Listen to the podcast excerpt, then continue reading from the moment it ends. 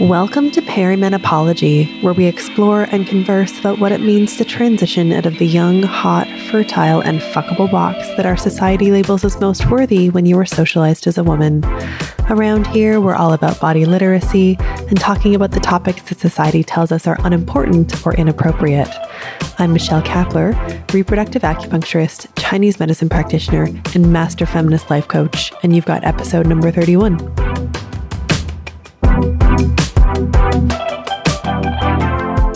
Hello, hello, my friend. Thank you so much for joining me for another episode of Perimenopology. Before I get into today's episode, I want to make a quick announcement.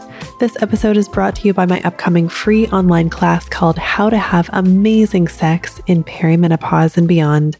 It's happening June 7th at 7:30 p.m. Eastern Daylight Time on Zoom. The reason why I'm offering this class is because although most of my clinical patients and coaching clients come to see me for other concerns, sex almost always comes up and is an area that they would like to improve in their lives. People tell me things like, I'm not enjoying it anymore, or I can't have sex in the ways that I used to because it's uncomfortable, or my body has changed and so has my sex life.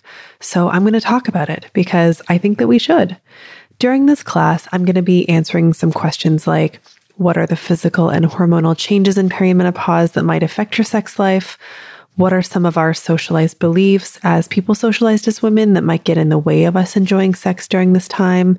What are some options for treatments when it comes to perimenopausal symptoms that are impacting sex?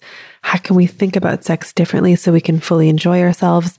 And of course, there'll be lots of time for questions and coaching.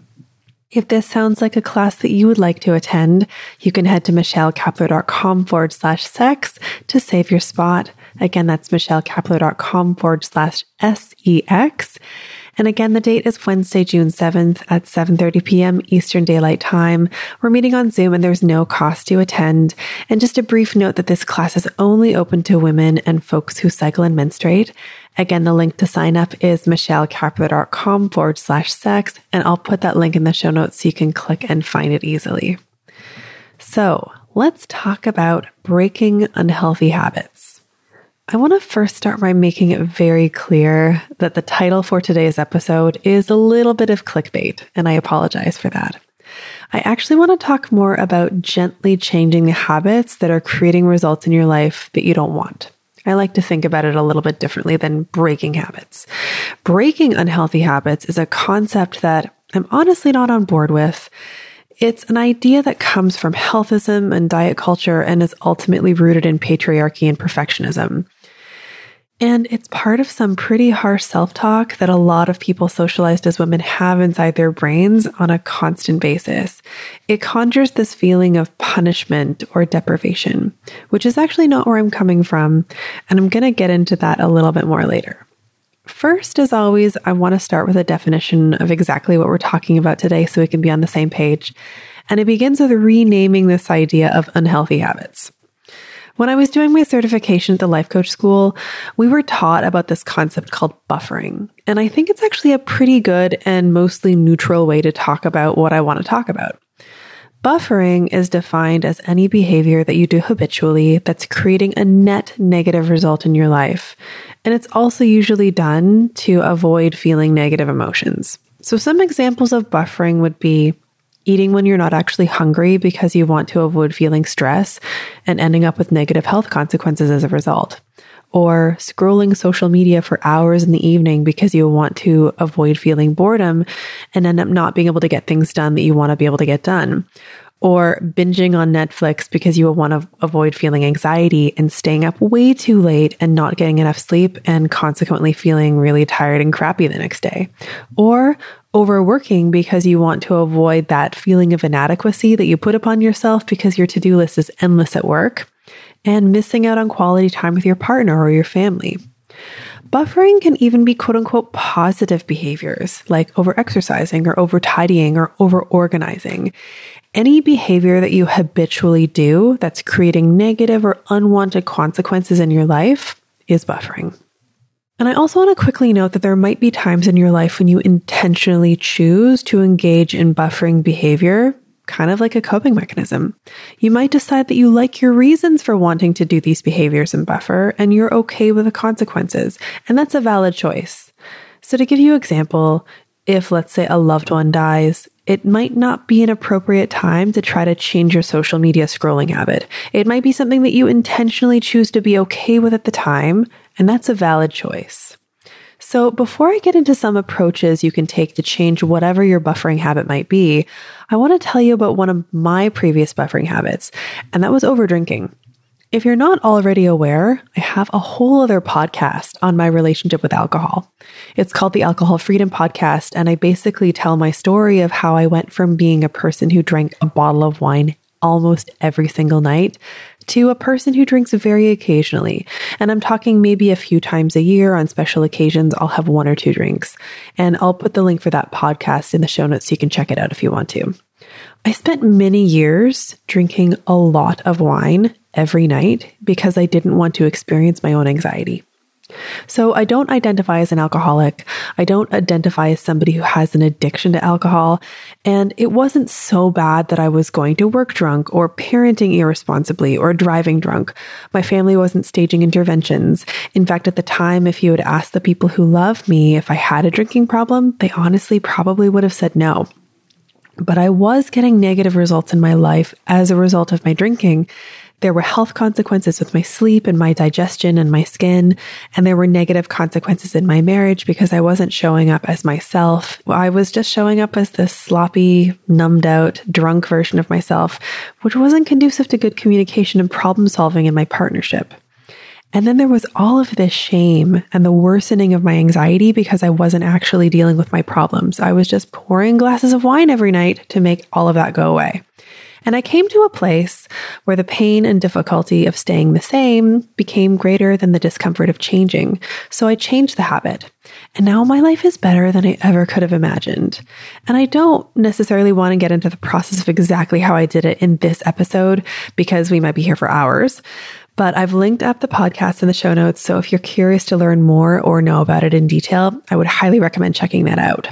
But the principles of habit change that I want to talk about today are the same no matter what you're buffering with.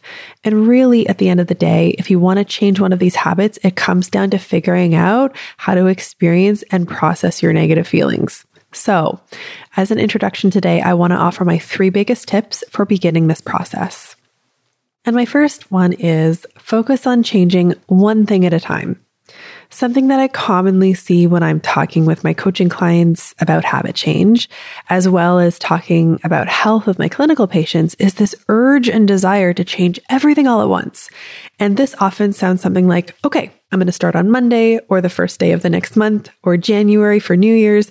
And I'm going to only eat clean foods and do yoga every day and meditate every night before bed and drink eight glasses of water and limit myself to one hour of social media per day and take all of my supplements and do a gratitude journal and stick to my calendar and only work the hours that I decide to work ahead of time.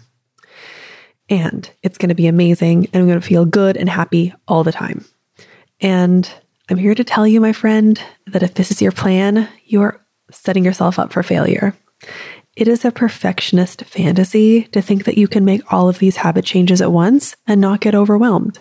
And what does that overwhelm lead to? For most people, it leads to inaction or more buffering. So I always recommend choosing one habit and changing one at a time, choosing one thing to work to change, and then don't allow yourself to engage in self talk that says you're doing it wrong or you should be doing more or better or greater. One thing at a time is enough. So let it be enough. And the interesting thing is that once you learn the skills that are required in order to stop buffering with whatever you're buffering with, the other habits will often naturally work themselves out. And at the very least, you'll learn to be conscious of what you're doing and feel less like you're doing these things against your own will. So, the second tip I have for you today that will help with habit change is that you want to play the long game. Habit change is not a linear process, and most of the time, practicing little things and little changes over time end up giving you the results that you want long term. If you expect overnight results, it could and likely will be a discouraging process. Oftentimes, we make these changes because we want to see more positive results in our lives and fewer negative consequences. But just because you begin to make these changes doesn't mean that you will see those results right away. I've had clients confide in me about their frustration with how long the process of change is taking. And the frustration is understandable. We exist in a culture that sells us quick fixes and crash diets and magic solutions. We want change instantly without having to feel the discomfort of learning a new skill. But if we know from the beginning that the process will likely be pretty uncomfortable and will take longer than we would like, we are setting ourselves up with realistic expectations. When I stopped drinking, I experienced that pull and urge for a glass of wine while I was cooking dinner for months after. It was frustrating that my mind was made up. I wanted to make this change. I was doing it. It was happening. I liked my reasons for making that choice. And I still got urges every night for months. And it didn't feel like they were getting less frequently, or it didn't feel like they were getting less in intensity. And that was super frustrating. And instead of making it mean that I was somehow failing, I thought of the long game. I saw the slow nature of the unfolding of the process as something that was helping me build strength and resilience. Did I fully embrace that frustration sometimes? Of course, I fully allowed myself to feel it. But because I knew that it would be uncomfortable and would probably take longer than I would like to see changes start to happen, I was able to remind myself a little more quickly each time that it was all part of the process.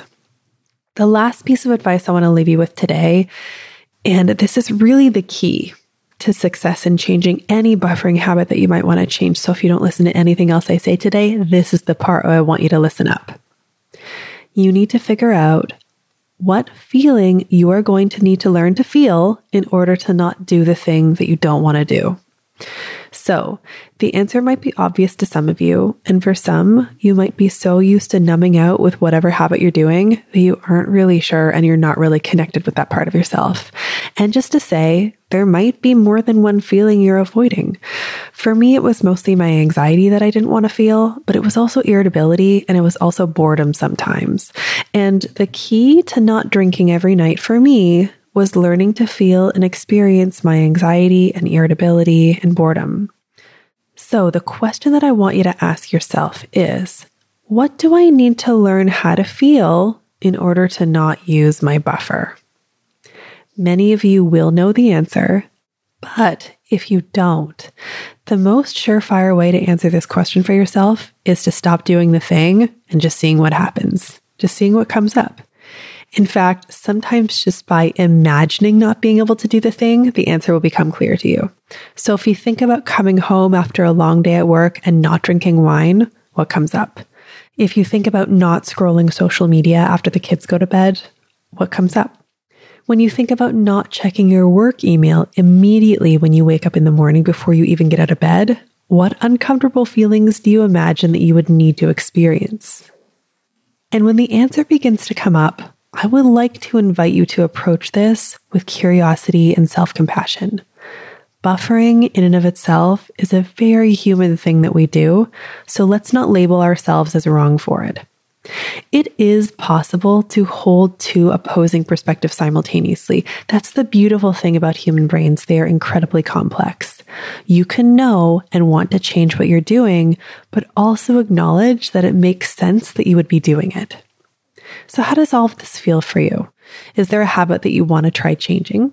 If you're unsure of how to move forward with it, I can help. I help my coaching clients with habit change all the time. So if you would like one on one coaching help with changing your habit, I'm happy to offer you a free consultation. We get on Zoom for 60 minutes and you tell me all about your goals and what you would like help with. And then I tell you all about what it would look like to coach with me one on one. To book your free consultation, you can go to the show notes and click the link there, or you can go to michellekapler.com and click on work with me on the overhead menu. That's going to be it for me this week. Until next time, thanks for listening.